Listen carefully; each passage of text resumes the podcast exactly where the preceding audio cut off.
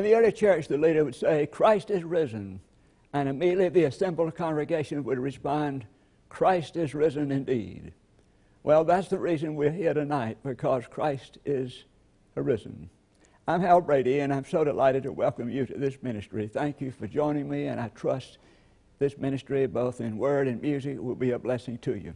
Would you hear, please, the reading of God's Word? It comes from two places, Matthew and Hebrews. Listen to the Word of God, please, from Matthew. After the Sabbath, as the first day of the week was dawning, Mary Magdalene and the other Mary went to see the tomb. And suddenly there was a great earthquake, for an angel of the Lord descending from heaven came and rolled back the stone and sat on it. His appearance was like lightning, and his clothing white as snow. For fear of him, the guards shook and became like dead men. But the angel said to the woman, Do not be afraid. I know that you're looking for Jesus who was crucified. He is not here, for he has been raised, as he said. Come see the place where he lay. Then go quickly and tell his disciples. He has been raised from the dead, and indeed he's going ahead of you to Galilee. There you will see him. This is my message for you. So they left the tomb quickly with fear and great joy, and ran to tell his disciples. Suddenly Jesus met them and said, Greetings. And they came to him, took hold of his feet, and worshipped him. Then Jesus said to them, Do not be afraid. Go and tell my brothers to go to Galilee. There they will all see me. And then from Hebrews, the 13th chapter, the 20th verse. Now may the God of peace, who brought back from the dead our Lord Jesus, the great shepherd of the sheep, by the blood of the eternal covenant, make you complete in everything good, so that you may do his will, working among us that which is pleasing in his sight, through Jesus Christ, to whom be glory forever and ever. Amen. The word of God for the people of God. Thanks be to God. Would you join me, please, for prayer? O God, may the words of my mouth and the meditation of all our hearts be acceptable in thy sight. O Lord, which art our strength and our Redeemer. Amen. If you ever go into an old cemetery and spend some time there, more often than not, you'll find these words on the tombstones Here lies. Here lies. Then follows the name, the date of death, and perhaps a praise of the quality of the deceased. But how different is the epitaph on the tomb of Jesus? How different is the epitaph on the tomb of Jesus? It is neither written in gold nor cut in stone.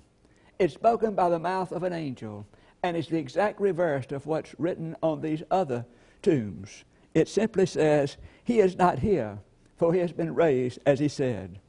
An African American spiritual brings out the gloriousness of this Easter.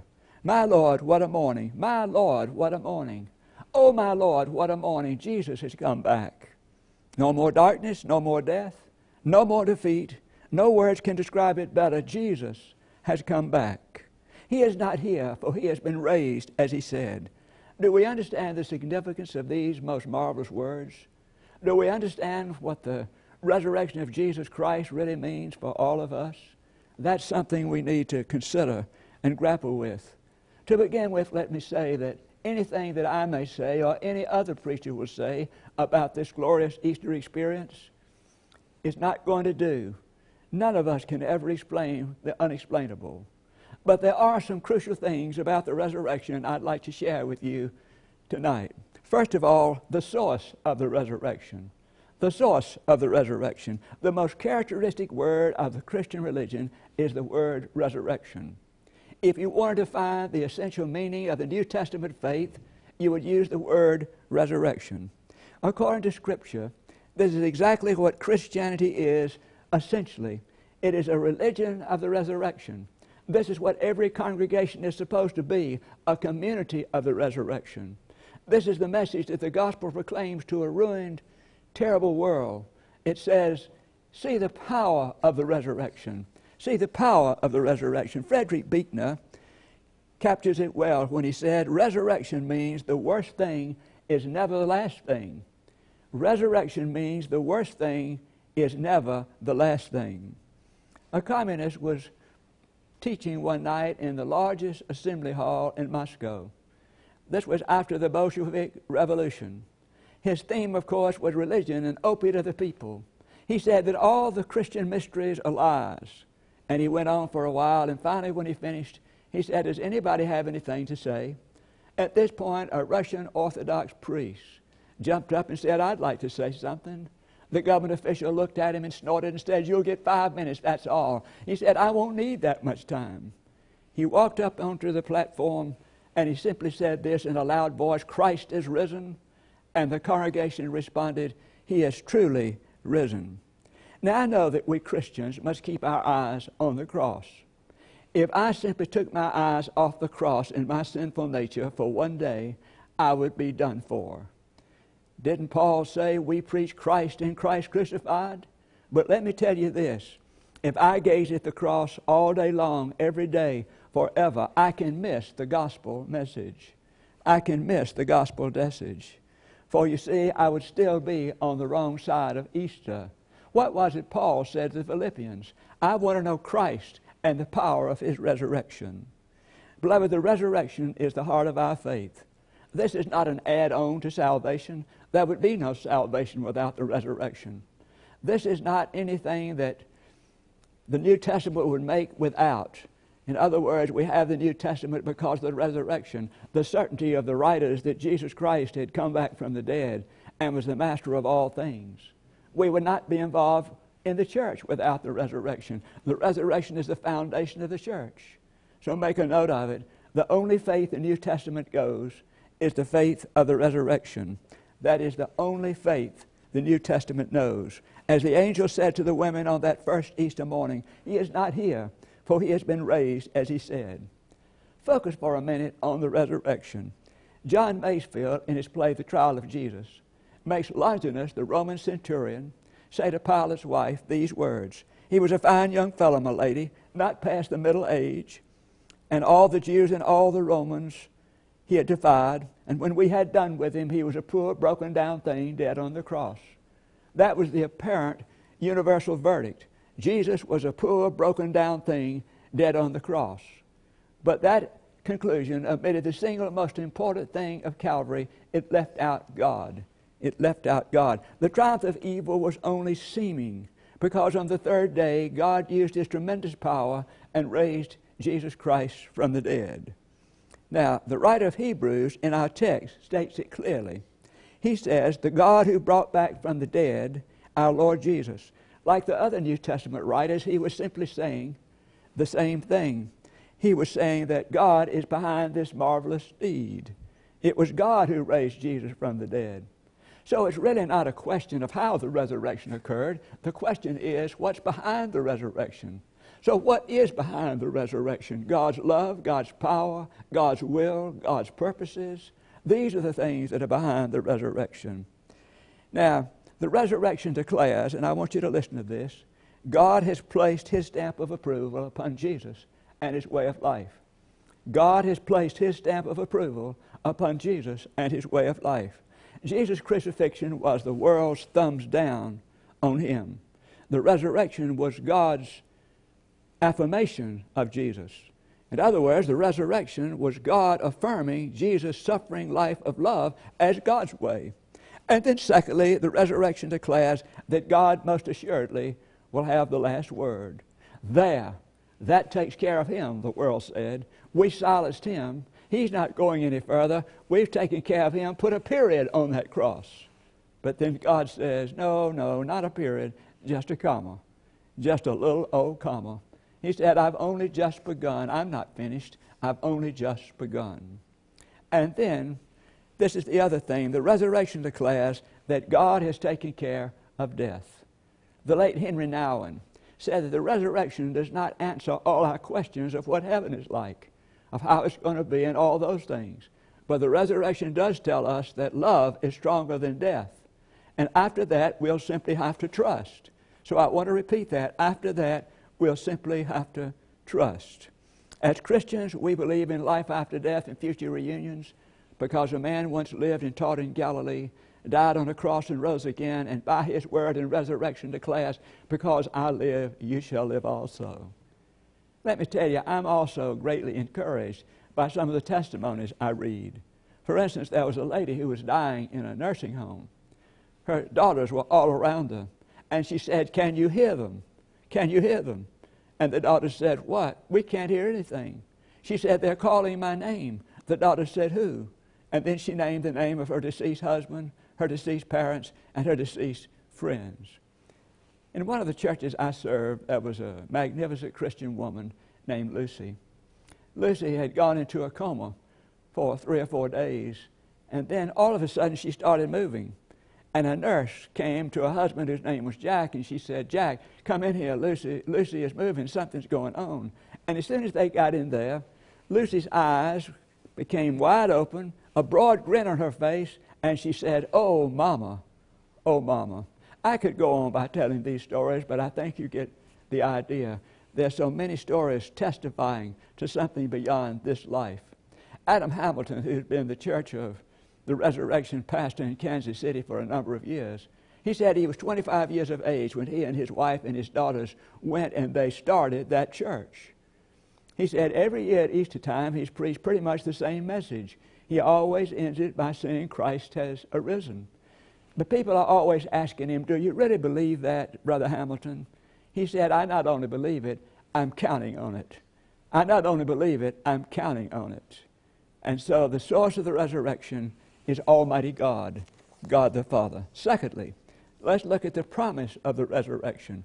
The promise of the resurrection complete in everything good to do His will. Now, I know myself well enough, and I know this world well enough, to know that when you talk about being complete and perfect, you're talking about something that's impossible. That is preposterous. Why, sometimes I think if I could just live better today than I did yesterday, I would be moving along. Or if I could just develop my character in a better way than I have, I would be moving along. Complete in everything good to do His will. You must be kidding. That is absolutely impossible. But I want you to listen to what this Hebrew writer says in our text. He says, May the God who brought back from the dead our Lord Jesus make you complete in everything good so that you may be doing His will. Notice that the writer is not referring here to some vague or undefined God. He's referring to the God that brought Jesus Christ back from the dead. Simply stated, this is the point. The same power that shattered death for Jesus, the same power that is alive in Jesus today, the same power is available to us even as I speak. Here we have two pictures in the Gospels. First of all, you have these disciples. It's the night after the crucifixion. They're in the upper room. They're afraid. They've closed the door. They've locked the door. They're not going to get out. They're fearful. The, the words of the creed are in effect crucified, dead, and buried. Jesus is not only dead, but his movement is dead. A couple of weeks later, you see these same group of disciples. They're no longer behind closed doors. Now they're out on the streets. And they are yelling and proclaiming the gospel of Jesus Christ yelling and proclaiming the gospel of Jesus Christ. One of these pictures is hope being blasted, the second picture is hope blasting the world. Isn't it remarkable how these disciples were changed? Do we know why they were changed? Yes, we do. He is not here, He has arisen, as He said. That is the answer to this. Now, John Wesley made this comment. He said, I believe in the resurrection not because I can explain it, but because I have experienced it. William Sloane Coffin said, I passionately believe that Jesus Christ came back from the dead because I've experienced him not as a memory, but as a presence. A lady in one of my churches wrote me at Easter time. She said, I'm writing you at this Easter time to let you know of the resurrection of one continuing visitor, me. One continuing visitor, me. The promise of the resurrection is that the same power that shadow the death of Jesus, that's alive in Jesus, is made available to us even now. And then, thirdly, the wonder of the resurrection. The wonder of the resurrection. Thanks to a friend, my wife and I were able to go to the Final Four basketball championships in Atlanta a few years ago. And we were seated up there right next to Greg Gumbel and his associates who were broadcasting the games. Let me tell you, there's a lot going on off camera that people don't even know about. They're sitting up there and they're getting ready to interview people. There's a teleprompter, there are all kinds of assistants. They move the chairs around.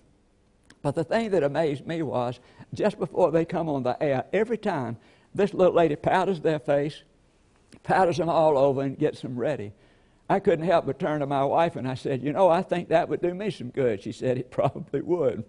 But nevertheless, this is what I'm talking about. Now, it's the same kind of thing, this wonder of everything, that's also true of the resurrection, and it's also true of our spirituality. This kind of wonderful wonder is involved. Now, Eugene Peterson, in his book, The Living Resurrection, said that there were five surprising things that took place at Easter time, and I think it would help us in our wonder if I could just share these briefly with you. First of all, he said the unpreparedness. Nobody was prepared for Easter, and that bothers me somewhat because I believe in preparation. But nobody was prepared for Easter. It just happened. And then, secondly, the uselessness of experts.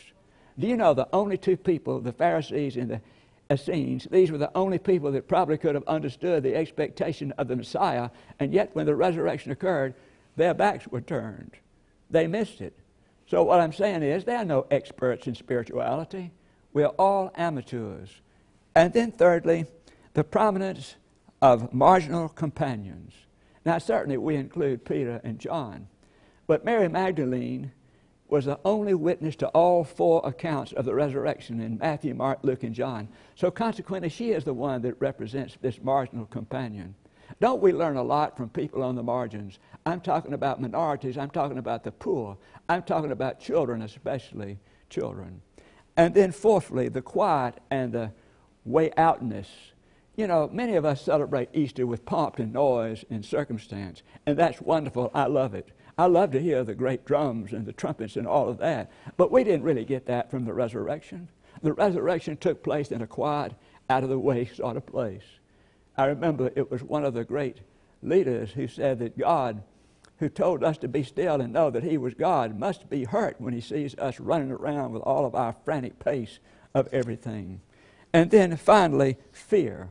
This was the main characteristic of what happened in, in, those resurrection stories. Six times in four accounts, we find the word fear.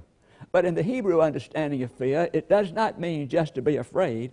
In the Hebrew understanding of fear, it means mystery. It means reverence for God. Consequently, if we, if we can understand these various surprises of Easter, and we can let the resurrection be the key to our spirituality, we ourselves will open up our lives and we will feel the grace and power of God afresh in our lives.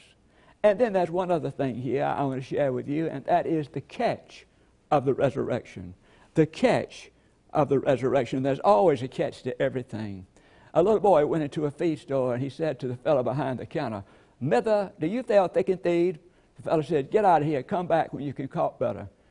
The little boy went back in a couple of days later and he said, Mither, do you feel thick and feed? He said, Get out of here. I told you, come back when you can talk better. So he left, and about two days later, he came back and he said, Found the same guy, and he said, Mister, you want to buy a dead chicken. You see, the catch of all this was the thick and feed. The catch of all this was the thick and feed. There's a catch to everything. What is the catch to our being a part of the amazing power of the resurrection. What is the catch of our experiencing the resurrection and able to handle all the circumstances of our lives? Are you ready for this? You know what the catch is? Self surrender. I want you to listen to this passage right here. This is what it says. He says, By the blood of the eternal covenant, Jesus Christ had to die before he was resurrected. And we too have to die before we are resurrected. Not die literally, we have to die to ourselves. We have to die to ourselves. It is a self surrender. Somebody saw the painting of Holman Hunt's Christ knocking at the door. They saw it in St. Paul's Cathedral in London, and then they actually saw him. And they said, We noticed that there was no latch on the door. He said, The latch is on the inside. You must always open the door from the inside. So listen to me again. The same power that shattered the death of Jesus, the same power that's alive in Christ today, that same power is available to us even now. Let us pray. Lord, we're so thankful for your presence. We are grateful for the resurrection because we know our faith is dependent upon it. We are grateful you loved us enough. And I pray, oh God, that everybody within the sound of my voice or the sight of this picture will be experiencing the resurrection anew. Thank you for loving us through Jesus Christ our Lord. Amen. Thank you again for joining me in, on this special day of the Christian year. I'm so glad you were here. Bless you. Good night.